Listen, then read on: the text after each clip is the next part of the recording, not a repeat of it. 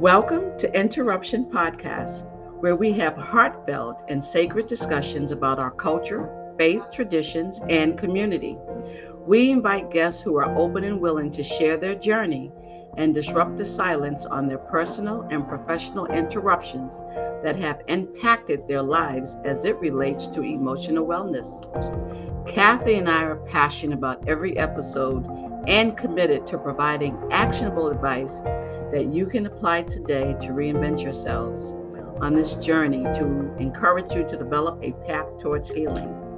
Our podcast tonight is entitled Tell Me What You Need, and our guest is Darswell Rogers, and we're welcoming Darswell to the red carpet.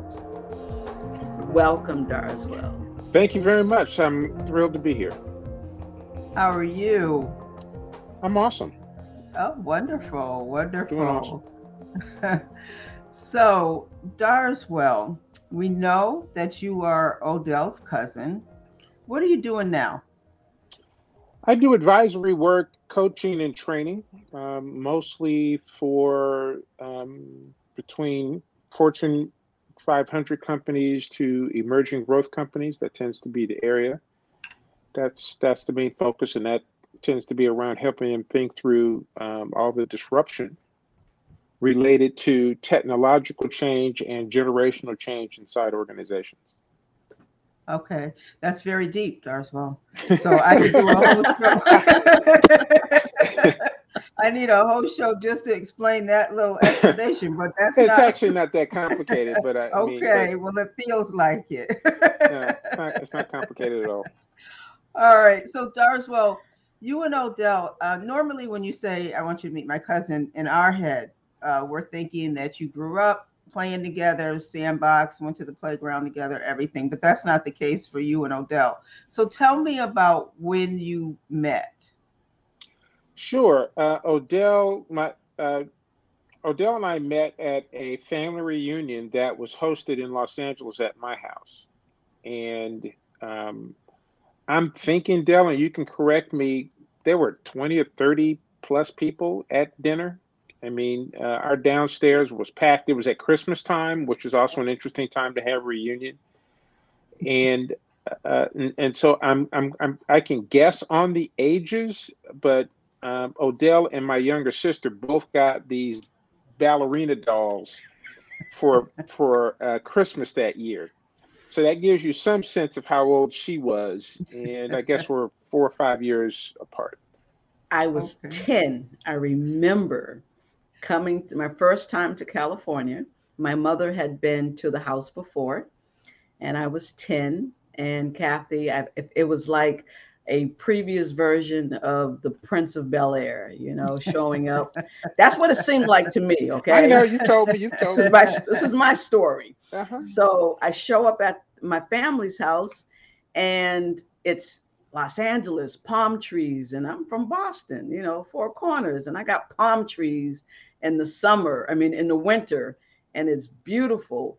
And house was a three level story house, and Darswell's father was a doctor.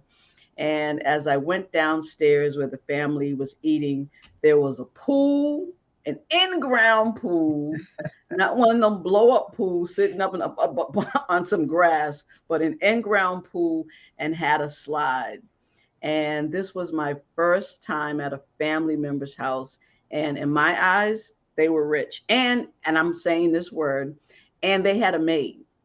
Huh? So he doesn't like that word. He said, I didn't have a maid. He had someone that just came in and cleaned up. I'm like, that, that's the maid. oh, that is funny. So wait a minute. So you said that your mother had been there before. So Darswell, you met Odell's mom before you actually met her? Absolutely.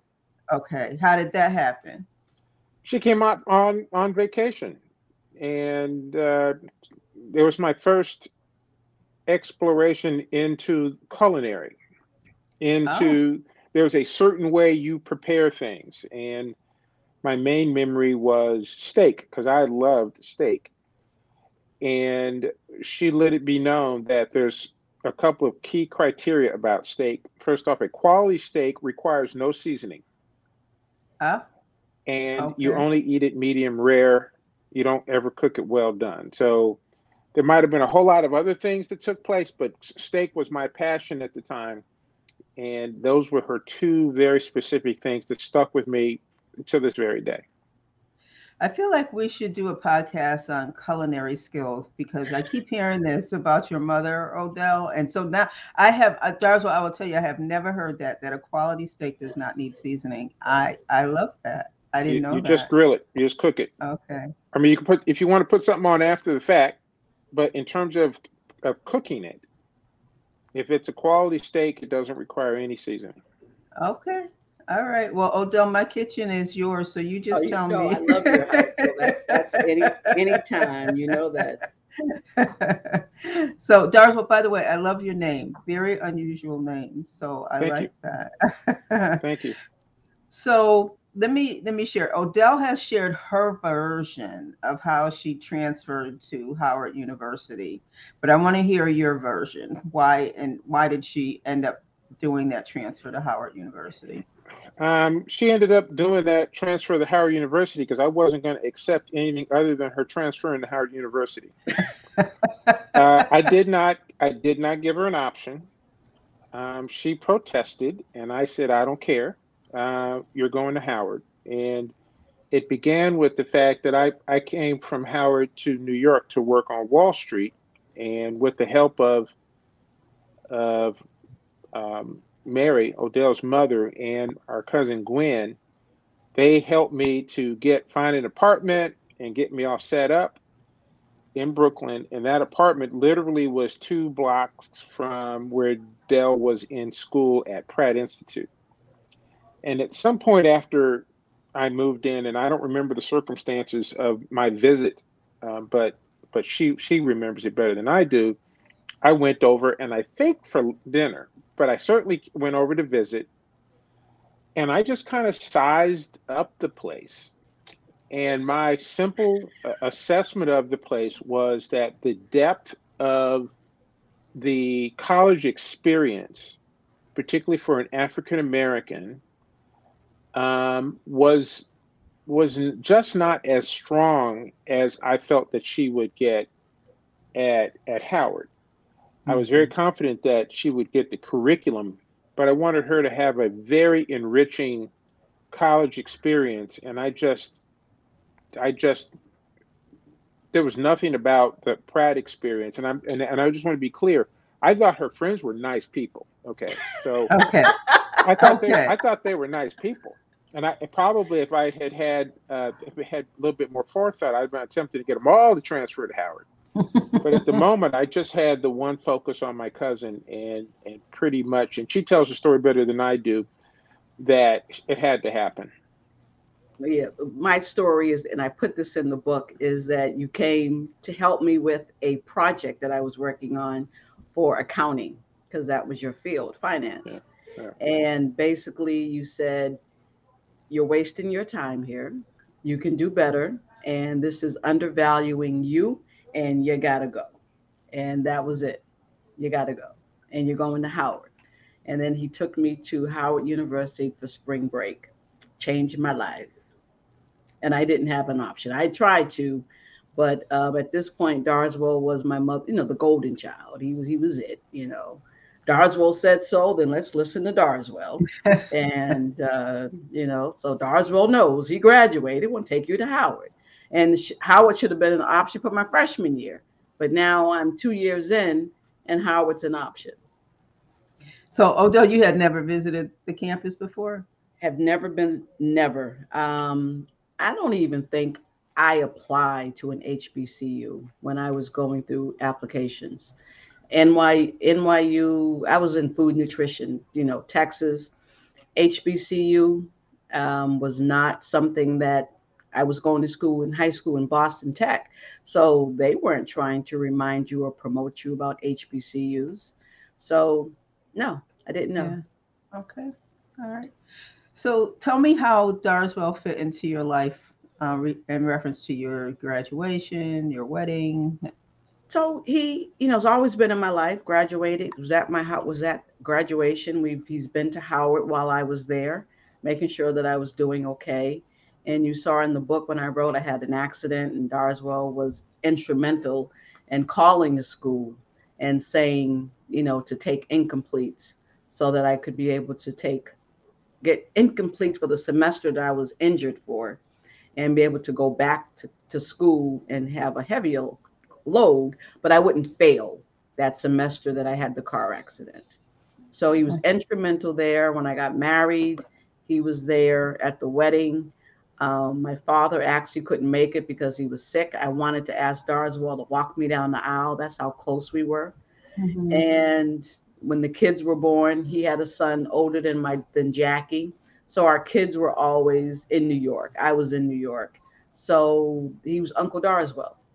And so when they went to New York, Darswell and Randy, and we've had Randy on the show. So Randy is the chef that's in Harlem. This is his dad. Yes. So Darswell, we did meet your son on a previous podcast called A Few Good Men, which I have watched oh, okay. All right. So he he shared if you watch it, then you know that he shared about your role in helping him become the sole owner from his mother, your um, which would be your ex-wife. Um, what was that experience like for you? Well, I, am going to give uh, I'm going to give Randy a, a lot of credit on having pulled that together uh, more so than than me. I, I definitely, and to this day, I play a second fiddle advisory role. What I describe him as the lead entrepreneur. If you if you want to own something, I can't do all the heavy lifting for you to accomplish something that you you say you want to do. Uh, the the dynamics with between he and his mother were always complicated Okay. Um, and so he had a very specific plan and strategy on what he thought he needed to do leading up to the uh, the purchase. And I would not have done it the way he proposed. Okay, I would not have done it that way. But in hindsight, and I don't want to get into the nitty gritty of that whole thing, but in hindsight, his play was on point and accurate. And we actually bought that business in probably August of 2019.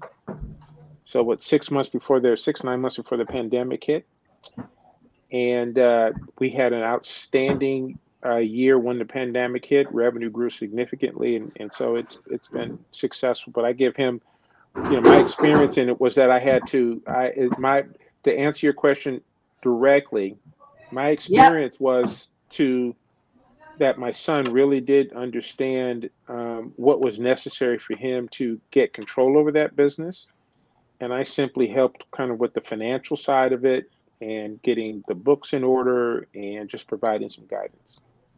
Okay. So okay. yes, it was. He talks about it, um, and it was so it was difficult getting Randy to talk, but once we got him on, he was rolling. So that was good. and I still you know, haven't visited his restaurant. I have to get there yeah, we're right right now we're do takeout and delivery apps only. So um, yeah, please swing by and grab a plate to take with you. That'd be awesome. well, we're gonna wait till we can drive to Harlem and sit down. There you go. Okay. So we're gonna wait for that one. And then when John gets older, he goes to school in New York, and our sons are living together. And they're living in they're living in Harlem. They're living in New York. I mean, in Harlem and in Brooklyn, and you know, it was it was great. So they were living my son was living my life of being in New York and I felt good about where he was and I felt safe that he was with Randy who can shepherd him through the New York City life, being an older cousin. And having uh, been born and raised in the city, he's very comfortable. Yes. So that's what he did. He um he really helped. So Dara's question for you. So when you heard about John, which I don't know, how did you hear about John and your reaction? You say you don't know how I heard? I don't. Or I don't remember how you heard about you, John. You called and told me. Ooh. Hmm. You called me and you said, John is dead. Hmm. And uh, you know, somebody shot him and John is dead. And there wasn't a whole lot more said. I, I think I was pretty much in the speechless category. Um, it it it was it was one of those kind of breathtaking moments. It takes all the air out of you. You just you feel a, a bit lifeless and disoriented. Mm-hmm. Uh, she clearly was in a bad place. Odell was clearly in a bad place and not really wanting to do the who, what, where, when, why kind of questioning. It was very clear that that was not uh, the play. Um, and if memory serves, I I ultimately ended up talking to Sarah as a, as as a, my means of kind of filling in the blanks. And yeah. who is Sarah? Sarah's my sister in Boston. I grew okay. up with. Okay. So yes. So I don't re- I did not remember that I called you, but Randy oh. spoke at the service and he walked up to me and I could see him with all the emotions that he was carrying and he says I have to say something. Um, and it's like do what you have to do. The floor is yours. And you and I, you know, that was a hard message to hear. To hear Randy get up there in the church, our church was packed, Kathy and I was there. Yeah, I know you were. Mm-hmm. and, well, well, I've never heard this story. And Randy spoke um, during the t- hour that we gave. I gave to Jackie to have friends speak. Randy spoke, and he just spoke from the heart about John, his cousin, and being the big cousin. What that role was like. He never. He said he never had that responsibility before, of mm-hmm. being a big cousin to someone and someone looking up to him. And he shared his voice and he talked. And afterwards, people were looked at John like, wow, he knew a lot of kids, a lot of people from all walks of life that had good things to say about him. And, and Randy was spoke well and carried himself and represented the family and whatever friendship stories he could tell, he told um, with him and John.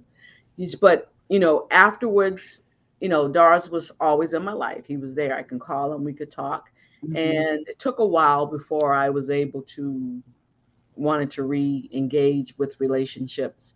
And Doris, do you remember you and I were in New York? Jackie was with us, and I think my our friend Tanya from church.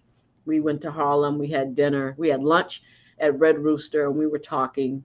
And a lot of it was was me but I, I remember saying to you that i needed you you because you asked me what do you want from me what do you need not what do you need what do you want from me and at the time all i could say to you was i need you to be a better cousin.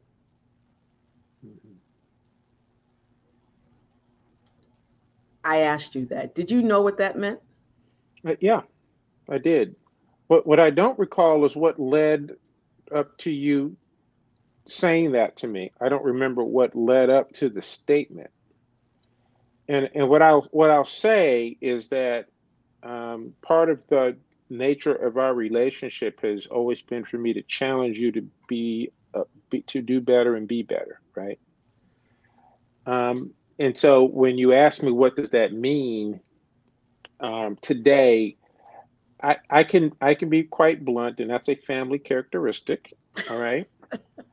um, but what I think I really heard at that moment was more about the nurturing, more about the support in a uh, in a I'll, I'll say a kinder, gentler version um, to be highly responsive when called upon, to be a very good listener, and um, and and I and I and I certainly think that at some level I probably actively engaged Randy in saying, telling, and sharing kind of what was flowing through. I and I don't I don't my memory was is that you all didn't necessarily have a lot of of uh, interactions per se, but certainly to the extent that I could bring him in on anything that we were doing, as well as our cousin David into anything that we were doing. I thought to bring you know family into the into the fold. So Darswell, I want to get back back to what you just said, but before I do that, I do want to ask Odell because that's an interesting statement uh, that I, you know, often people don't say that. Like, I need you to be a, a better, whatever that person a happens to be. In this, in this instance, it's cousin. Um, and and obviously the the name of our our podcast tonight it was premised on this story because um, for for you to be able to say what you asked what do you need? And and she told you like what do you what do you need? What do you want? And I, and I remember this story it, it stuck in my head because I remember early on in my marriage I came home and I was just furious with my husband because he hadn't you know put the silverware away. And I was fussing about it to my sister and she said well did you ask him to? And I said well I shouldn't have to ask him to put the mm. silverware away. He should just know and so my sister responded, "Well, that's stupid. Then if you if you want something done, why don't you ask for it? If you want something, why don't you ask for it?" And so it stuck in my head uh, when Odell was sharing that story. So Odell, I want to because that's a, just this whole piece of it is really interesting. So Odell, did you know what you meant when you asked him that to be? I need you to be a better cousin. He wasn't checking in on me and he wasn't responding to my email, my my text messages or calls, and that wasn't our relationship. And I lost a son. It's not like he didn't know John mm-hmm. and didn't know me. You know, he was he was Uncle Darswell, so he knew the kids and been around them, but he wasn't around that year, and okay. that was not our relationship. Okay. And I needed that to be our relationship. I needed that back. One of the things he always teased me about is being, you know, it's a family trait. He says, You're a Thompson. You know, I'm going to tell you the truth. I'm going to be blunt. I'm going to answer your question. He said, I can always depend on you to answer a question. Um, very quickly, when his son was going to school at Tufts, he said, What family members should he contact? I said, None. He's like, well, all the family in Boston. I said, none. I said, you can call Sarah. He said, but that's it. None. No one. Um, let him go and do what he needs to do. But no, no one. And he just could not get over the fact that I, I still said, no one. Hmm. So he always knew that I would tell him the truth. Can, can I just add this uh, this one thing? At the point in time that all this happened, I had moved to North Carolina, so I did not have the proximity that I had when I was living in Manhattan before then. So, okay. um, so distance played a played a part in in me not being quite as as present for some things. Okay. So the, the so, so the phone calls and the like were probably even more important. Yeah. So did you know? So it sounds like you knew what she meant when she asked Absolutely. you that or said that. Yeah. Okay. yeah. I mean, we we had a conversation about it a couple days ago. She said, "You remember?" That? I said, "Absolutely. I, I remember when you asked." And and there was not any incremental. Here's what I mean. There was no, there was no need to clarify the request. Okay. So did I? So I heard. Am I hearing you correctly? So you left Wall Street and you moved to North Carolina. What Correct. prompted that? Uh, I wanted to uh, kind of experienced something different.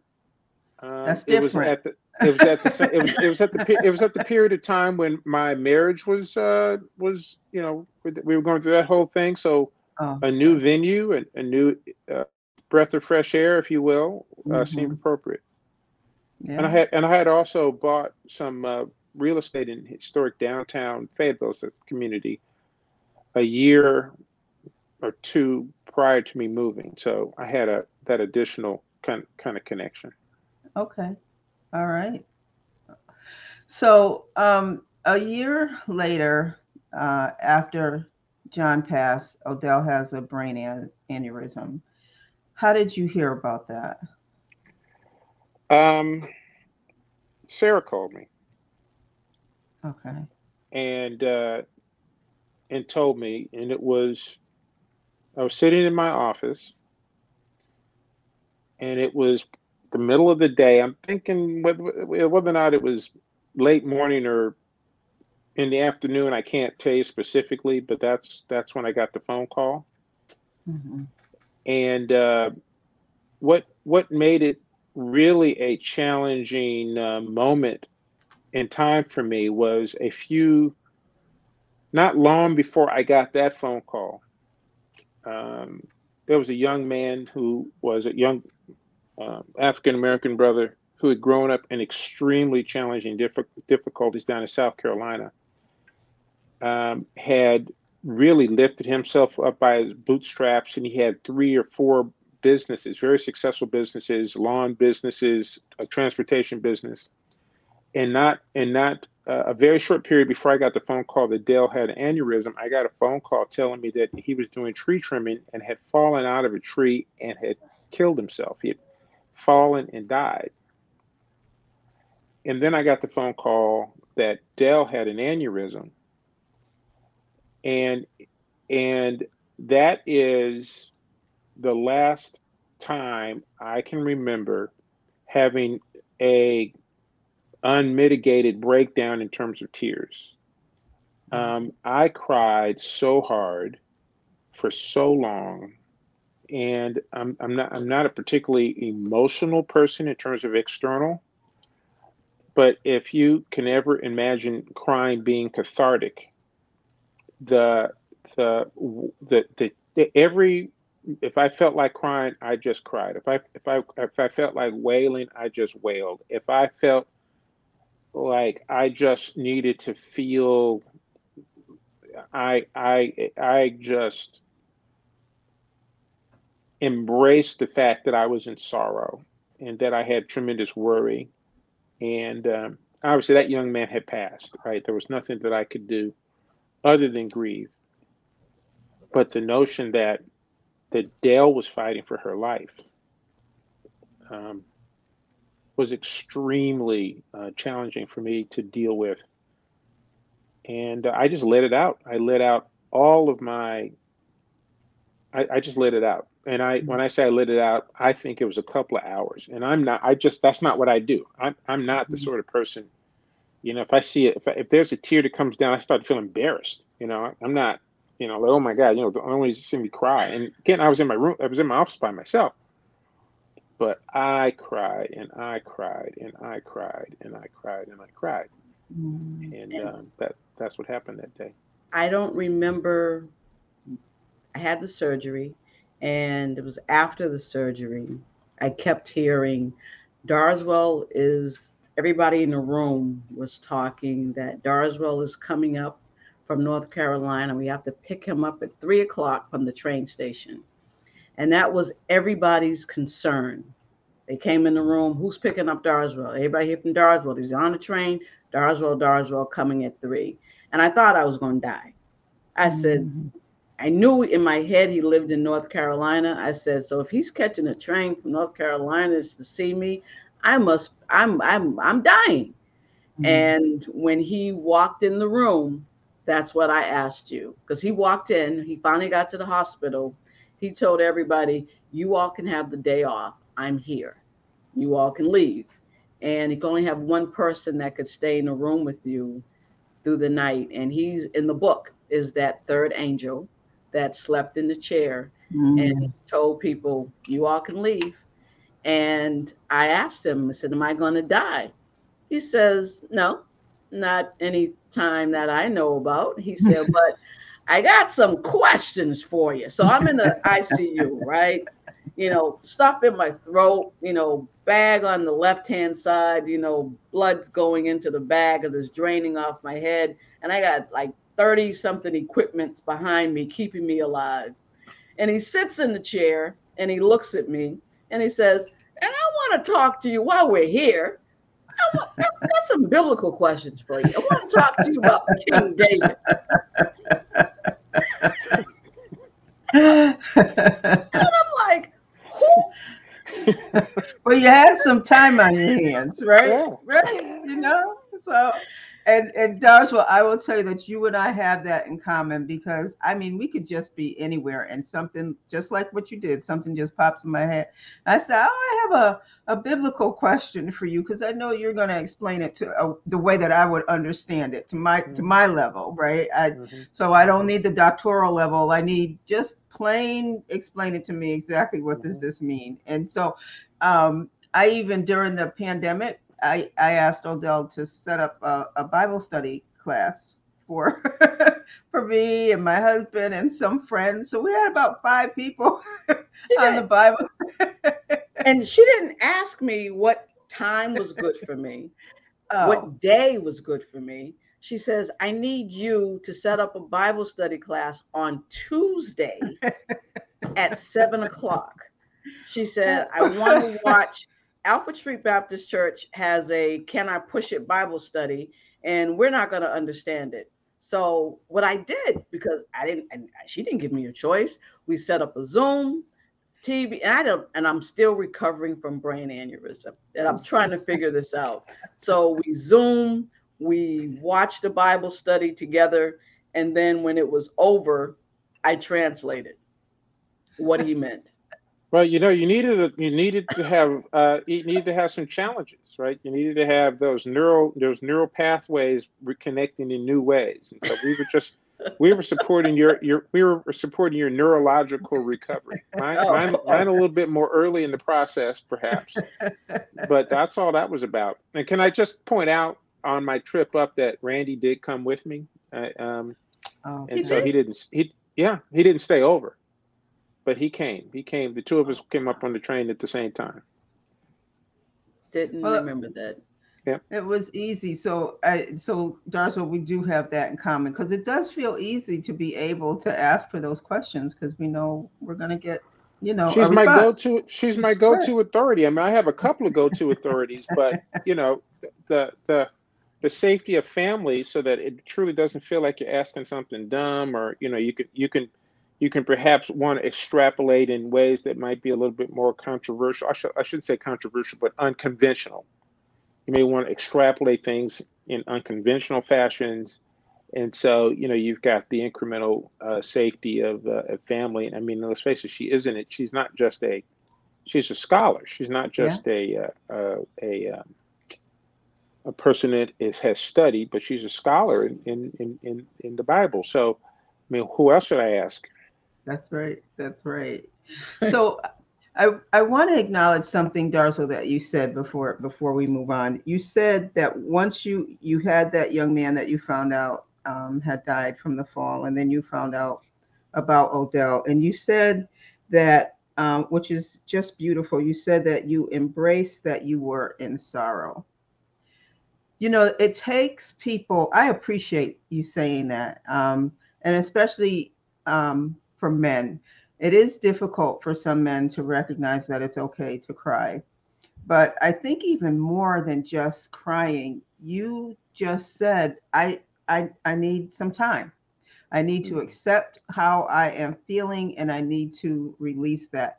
And I mean, for you to be able to do that and say it and talk about it is amazing because so many people, especially people that have gone through situations of trauma, it takes them a long time to recognize that. And and I'll share that, you know, with you that Odell you know frequent frequented my my home as she was going through her her loss. And there was one point where she came and and she said to me she said i should be better by now. And i mean i was like okay who said that to you? Like why do you why you know what does that mean? Why do you think that? Right? And so um if she was able to have at that point say i i am in in mourning I am mourning and I should have sorrow. And she, and so I appreciate that um, you saying that because that's so important for people that are going through traumatic situations. And even if it's not someone directly related to you, sometimes just hearing everything that's going on in the news, you got to take a break from what you're hearing. You got to take a break and just say, okay, I either need to breathe, I either need to cry, or I just have to move away from the situation. So for you to say that, thank you so much. I, that's that's wonderful. Um, and Odell, that's you know what? That's another T-shirt, right? another T-shirt. Yes. Tell me what you want. Ask what you want. What? Or, or say I embrace I embrace I was in sorrow, right? And so that's a recognition. That's a big step for people to take. Yeah. Um, so thank you. So Odell, let me ask you this. why now I've met Darswell. Um, so tell me why it was important for you to tell the story of him and and how did you feel? And then Darswell for you, how did you feel reading your story in the book? So Odell, you first. It's my cousin. And we've had laughter and fun together. Um, I always go back to the story of my because of my age, I'm too young to hang out with him when I met and older than his sister. So I was in the middle and his sister Carrie and I were still, you know, I didn't want to play with dolls anymore. I wanted to go out with, with Darswell and his and, and his and his friends and his mother, no. you know, it was New Year's Eve. I'm in California and I want to go out to a party. And she's like, no, it's not happening. You're you're 13 or something. You I had to go back into the room with Carrie and, and, and watch the ball drop. And it has taken me a long time to get over that. But um, she, she never lets me forget it, that's for sure. If my if my mother was living, she'd be talking to her about it. I, I, I promise you. It, it was a it was a very, very meaningful disappointment in her life. but uh, you know who I met at your house? Um, the author um, Alex Haley. really? Well, I wasn't there because I never met Alex Haley. Alex Haley was at your house. I, I yeah. met him. I mean, I didn't know who he was. I was young, but your father had Alex Haley at the house, and that just I remembered. But no, it was important to tell my story because of college and us traveling to Howard, and we've had great conversations and laughter, uh, great times together in New York. And I wanted to tell our story because it's important when you have a family member that is just there for you. We didn't grow up, we don't, you know, we don't, we didn't share that bond together, but mm-hmm. the bond that happened afterwards is important to share. So, Darswell, well, first of all, how did you feel when you found out Odell wrote a book? And then, secondly, how did you feel about reading your story in the book?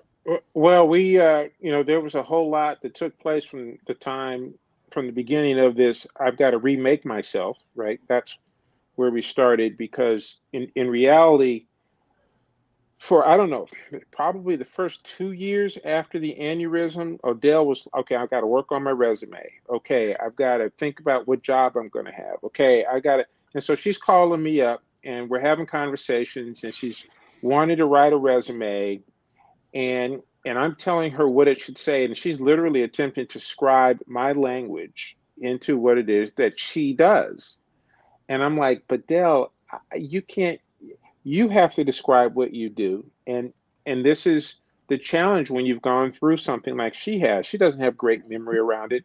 And even if she had great memory around what she did professionally that doesn't mean that her language competencies are what they used to be.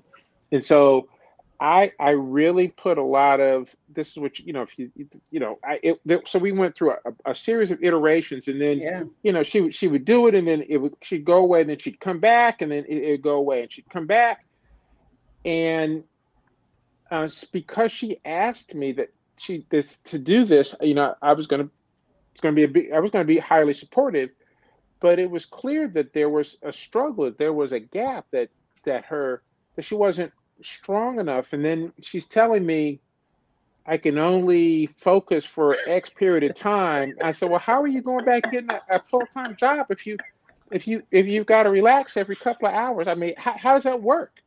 Mm. And so she's not it's not fitting together. But she asked me to help her, so I helped her. And then at some point, and I, I can't tell you when this happened, I've decided I'm going to write a play right? The I remember my memory is the, the play came before the book. Yes. So then she's writing a play, and uh, I was actually in the play, right? So, and I, you know, I, I read every version of it. I, I gave feedback on other people's takes on it. I was in the middle of the evaluation of who they were selecting to be what roles in the play, and then I had this little role as the angel and that was the first time that I re re remembered the fact that I had asked her about about um, King David the, about about King David. And I, I didn't remember it was King David. I know I asked her about the Bible. I didn't remember it was David. She's telling me it was David. And I have no reason to, but but but and, and that and then when she reminded me of it, I was like, well, how dumb is that? The woman's got an aneurysm, and here you are asking her questions. I'm just thankful she's alive. but see, for me, for me, she was living. Okay, I, I didn't sit. There was no. There was no. I wasn't sitting there, um, even remotely thinking that hey, this is the last time I'm going to see it. Nothing like that. She had the surgery, came through it. Okay, let's talk about stuff. I mean, that's that's really where, that's really where I was. So then coming to the question about the book and reading the book, um, here's what I'll say about that.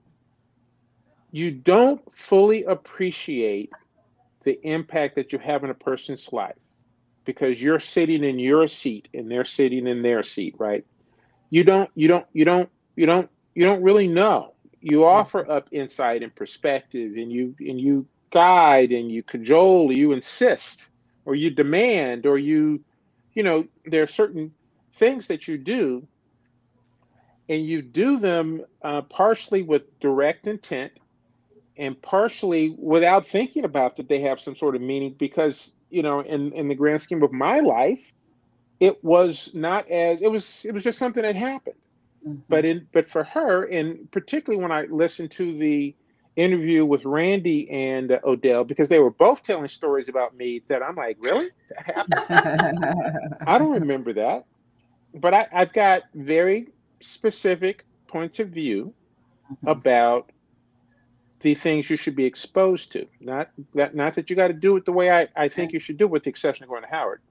Um, uh, for for Odell, but I just think you got you, you, you need to incorporate these things into your perspective Mm-hmm. And so um, it was, you know, gratifying to to read it. It was hilarious, um, particularly coming back to me in that chair asking questions. Um, but she could tell some stories about stuff, and the two of them told all kind of stories about me. And I'm like, I don't remember that. When did that happen? I, I don't even. I even said I'm not even sure that happened. They must have made that up. So I don't remember. Yeah, it was a while ago that that that you all did that interview. So I don't have great perfect memory of it, but I, I do I did laugh at the f- fact that Randy thought the two of us grew up together. So that one was kind of funny. But yes, but uh, that's my best answer. You know, in terms of what the experience was like in terms of reading it. But Kathy, to his kindness, it wasn't two years after the brain aneurysm. It was three four months afterwards. Oh, was it and really? I, that's so. It was that soon that I thought that I could return to work because I had not grasped the true understanding that I had a brain aneurysm. And I was sending my resume to Darswell and to Nichelle and Tanya and other relatives, and they kept saying, "Oh, I'll get to it. Oh, I'll get to it." And then finally, um, Nichelle said, "Listen, we're not helping you. You're the only one that hasn't learned that you've had a brain aneurysm, and you're not returning to work. So stop asking me um, to help you with this resume." And that was the true insight to, okay, I'm not. Because, Kathy, the job that I wanted, I wanted to work for Uber Corporation. Mm. I wanted to work, I did. I wanted to work for the corporate office that worked with teams to help them to work with restaurants. The only job available was in New York City, and which meant I had to catch the train to go to New York. There was no COVID, so you was going to work to work in Uber Corporation to help trainers work with restaurants to bring them on board. That was my ideal job. That's what I wanted. And Nichelle said, You can't even drive down the street, less known catch a train. okay. So I had to get a reality check on my and, and my daughter kept saying, Mom, you can't do that. You can't, you are not ready. And even when I want to do this podcast, I had to get a co-host I had to get Kathy. Because you guys work, you guys play off each other very well. Oh, thank you. Thank you so much. But Odell, so you spoke of driving. I'm so glad you did that because now I'm gonna I'm gonna turn to Darswell. So other guests have mentioned that Odell has some driving challenges. Would you agree with that, Darswell? Um, she could drive you to drink. that that that's that's how that's how bad it is. Um, I've I've speculated as to whether or not it's gotten any better. I, I think the aneurysm might have probably improved her driving, um, because with her full capacity or full faculties, it was rough. And uh, she was driving. We were driving to DC. I guess I was going down for homecoming. I we guess. were both going down for home. No, it was reunion. Your 25th and my 20th. Oh, wow. Was it that long after? Yep. Okay. So so obviously at that age, that point, she's a mature driver. This is not some rookie that's supposed to be behind the wheel. And and you know the uh, Interstate 95, the bulk of 95 is two lanes in each direction, right? The interstate's two lanes. And so That's there's fair. some very simple and basic rules about how you navigate an interstate. If you are passing, you're in the fast lane. If you're not, you're in the slow lane. That allows faster traffic to go by. Yes. And Odell would get in that fast lane and she would sit there and she's not going fast. And the cars are piling up behind her, swerving to get around at every opportunity. And I, I finally looked at it over at her and I said, It's you. you that I hate and cuss at on the highway. Because Get over get get over in the slow lane. I said, Get get your butt over in the slow lane. What? What? She's telling me, I said, You that get over. And so she'd get over. And then the moment she had an opportunity to pass somebody, she'd pass and she'd sit there again. And then the cars are bow up. I said, "You got to get back over. You just get over here and pass, so and go This back. is this is our three-hour car ride from New York to DC. Get, I said, get back over.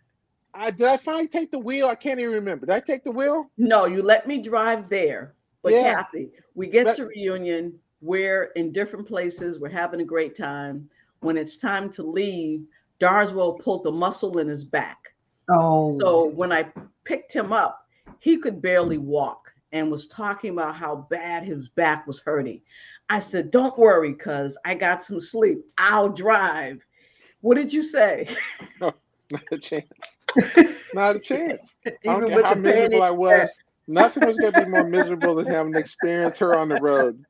She, she, she, I, I, mean, I just, I just, and, and, no amount of oh, Odell you got to get over. It just was not gonna. She was just, she'd sit there, and I'm like, man, this is why the interstate is clogged with traffic. It's, it's, it's, you know, there's a bunch of Odells out there. He She's horrible. Pain pills. He leaned the seat all the way back, and he said, "I'm driving." Oh, and oh, he drove funny. all the way. He would not, well, your back hurts. Quiet. You're not driving. That's, you know, that's pretty bad. He took pain yes. pills and still was driving. That's pretty yes. bad. That's dedication. Yeah. Uh-uh. That no, no that's not dedication. That's survival. that's survival. so Darswell, I love this story um, because when Odell shares the story about you staying in the chair, sleeping in the chair overnight, she she does it with uh, such endearness towards you. Now you've seen her then, and I know you all have not really been able to see each other much, uh, uh, obviously since COVID and and everything that's going on. You see her now. How do you think that she is doing now compared to that night? that you spent so, so, so, so it's very interesting because um, I'm currently um, I, have been a student of neuroscience. Uh, I, I, consider myself a student of the human condition. That's how I describe myself. I do advisory work, I do coaching and, and training, and it's all about uh, uh getting uh, first off figuring people out, and I mean in general, figuring out why we do or why humans do what they do and why we behave the way we behave and I'm, I'm currently in the middle of a of a six week certificate program at MIT Sloan on neuroscience and business, and so I have taken. Uh, so my comments have been I, because I'm literally in the middle of this course about neuroscience and understanding neuroplasticity, and these studies on how people who have had uh, trauma or, or deficiencies in terms of their mental capacity have their path their neural pathways have found new connections for them to become completely fully functional um, as as though they had never had the trauma. That's really where the where the potential is. And so what I would say is is that um, this is like you know if if you know understand marketing, where they, they might have the new Coke, uh, and I forget there's a certain level when you're like the new like they change the packaging, uh, then that makes that means you're you're new. If they change the packaging and they've added a bunch of a, a, bunch of other stuff to it, that means it's new and improved. And so this is the new and improved Odell, Reverend Odell Montgomery Cooper, right? she she is new and improved. I mean, you can't that, she, that and and I had her on my radio show because I have a radio show, what three weeks ago or so, and uh, there's not a question. She's very comfortable. Um, you get the repartee, the conversation. She's she's she's there. She's you know, she's firing on all cylinders uh, uh, in so many ways. And so, um, anyone who ever says they can't do something, you need to bop them aside the head, mm-hmm. and you need to say that's some crap because uh, what we now know about the, the brain and the nature of, of our intelligence, which is actually flows from the brain through the brainstem into the stomach, believe it or not, there's something I learned the other day, which is that our mem- our, our, our long-term memories and wisdom is actually housed in, in a, a, big chunk chunk of it is actually housed in the nervous in the in the uh, neurons that are in our stomach and so mm. we are whole body uh, our, our, mental capacity isn't just doesn't stop here at the neck. It flows throughout certainly down to the gut and, and really through our, all of our senses. And so she's just taken what she did have available to her which is massive uh, amount amounts of other capacities and she's found ways to knit them together to accomplish uh, some wonderful things. I mean a play a book a podcast, a training program. Mm-hmm. Those are things that people would say is a lifetime worth of accomplishments. And she's done them in a few short years. And so just think about what we have to look forward to moving forward. That's true. That's beautiful. Thank so you. you you've you you mentioned and we have mentioned on this show um, that Odell is reinventing herself. So, what do you believe is in that message when she says that she's reinventing herself, or anyone that may say that? So, can, can I go back to when you asked me what do I do for a living? Because I think you this sure is where the, this is where the tie-in is. Um, um, I, I said that I help organizations de- work through technological and generational change there's going to be more technological change in the next 20 years than there's been in human history. People don't like change. Hmm. Um, if you look at the statistics, only 18% of people are, are likely initially to like a new idea. That means 22 to 24% of uh, 82 to 84% of those people don't want to change. And so you've got, oh, got Odell here who has said that I'm embracing the fact that there's uncertainty in the world that I can't define what the world, what the future will define, but I'm op- I'm stepping into it with optimism and with expectation. And so, if we could get, and I'll speak initially to the African American community, if we could get the African American community who has experienced significant trauma, mm-hmm it's generational, it's it's real time, it's current trauma. If we can get them, if Odell can go through such real time trauma that she spe- directly experienced, certainly trauma that many of us didn't even experience, all we did was hear about it. Mm-hmm. Certainly, we should be able to turn and figure out ways where, uh, where where we can embrace optimism and expectations related to the unknown and so my focal point this this this this is my calling in life is is to focus on this. And so uh, you know uh, odell is, is is hero of mine because of what she's accomplished. Thank you. Um, when i asked kathy and you to help me you both said yes. Kathy's co-teaches with me you, Darswell, has agreed to Kathy help when we start the nonprofit to help make sure that the business is the business. And he says, listen, I don't know who else you got helping you, but it's about business. There's no playing around. We'll make sure that we run this nonprofit as a business. And that's how you're set up because I know what you're trying to do. So he's agreed to like he's like he helped his son start his entrepreneurship and get his footing and his leg in. He's doing the same for me.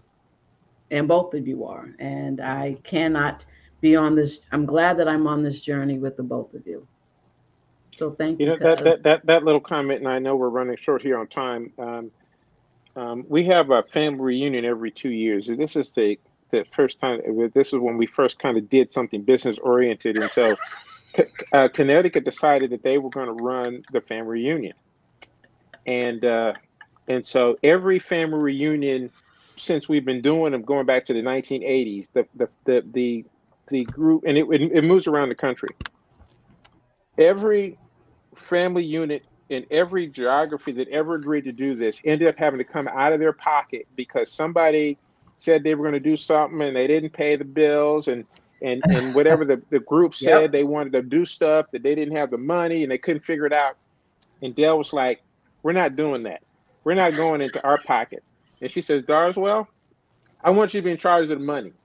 Because if you tell them because if i tell them they're not going to listen to me. But if you tell them they're gonna they're, they're going to do what you tell them. And if you say that doesn't make any sense or where's the money or where's the cash flow boom boom boom. So we were the first reunion and de- and they've been doing this for decades. We yep. actually gave the next family reunion i want to say it was $700 but we, we gave did. we actually gave them money no one had ever handed seed money from gener- from, from reunion to reunion and and so dell Dale just she said to me, "That's her Thompson. I'm telling you, this is how we got to do this." And and every and I think she probably because I didn't really have to do that much. I just think that she all she had to do was threaten that she was going to talk to me about it. I told just every, got in line. Every family member, and I won't mention their names, but if they watch this podcast, they'll know who they were. Everyone that was in charge of something had to present their budget and their plan to Darswell, or they wasn't going to receive any money.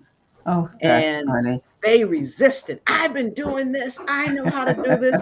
I said, it's not happening. It's not. So I don't care what you do. If you you have to meet with Darswell, and then they met with him, resisting.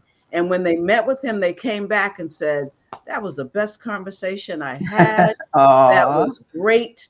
And we were not in the deficit. We were in the positive and the reunion went off without a it was it was it was great we had money left over that's and, you don't know what it is you don't know right and that's a, a favorite statement that i I, right. I, make and, and and i say that when i enter environments that i don't i walk in saying i don't walk into an environment saying oh i know what to do or i know how this works i walk in saying okay what is it that i don't know that i need to know and so and in terms of me talking to folks I didn't, they didn't come to me and I said, let me tell you how you should do it. I came and asked a bunch of questions.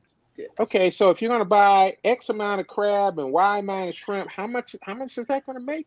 How many servings? How many? Tell me how is that? And what are we charging for it? Okay, so if you look at, so we are we assuming that there's no labor cost? y'all are all going to do the cooking for free? Okay, well then I can see, you know, I'd walk them through so that because and because it's literally like, do you want to come out of your pocket? Mm-hmm. No. Okay, I'm not coming out of my pocket. So let's figure out how to make this thing. Let's just figure out how to make it work.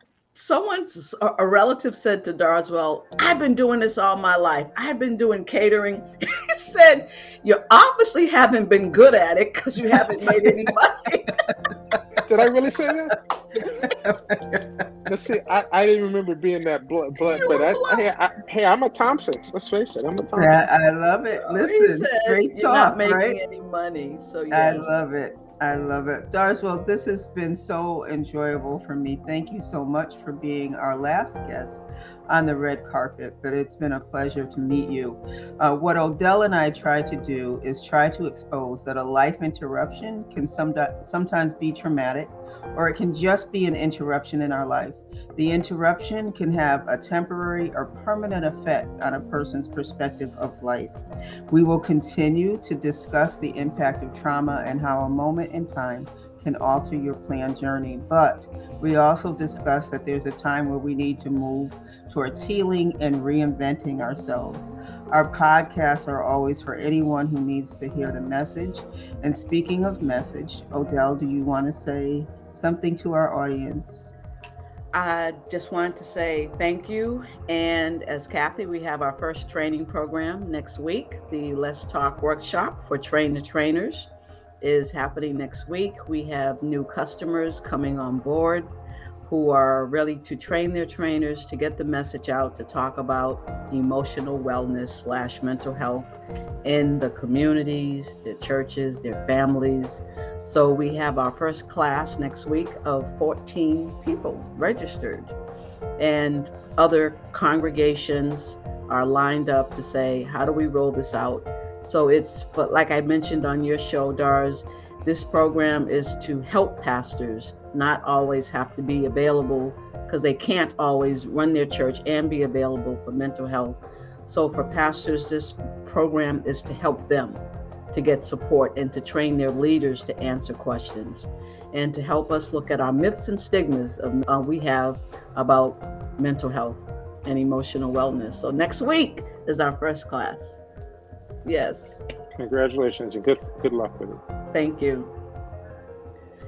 Uh, thank you, everyone. Please remember to click subscribe, subscribe to our podcast, like our podcast, share our podcast, and thank you and good night.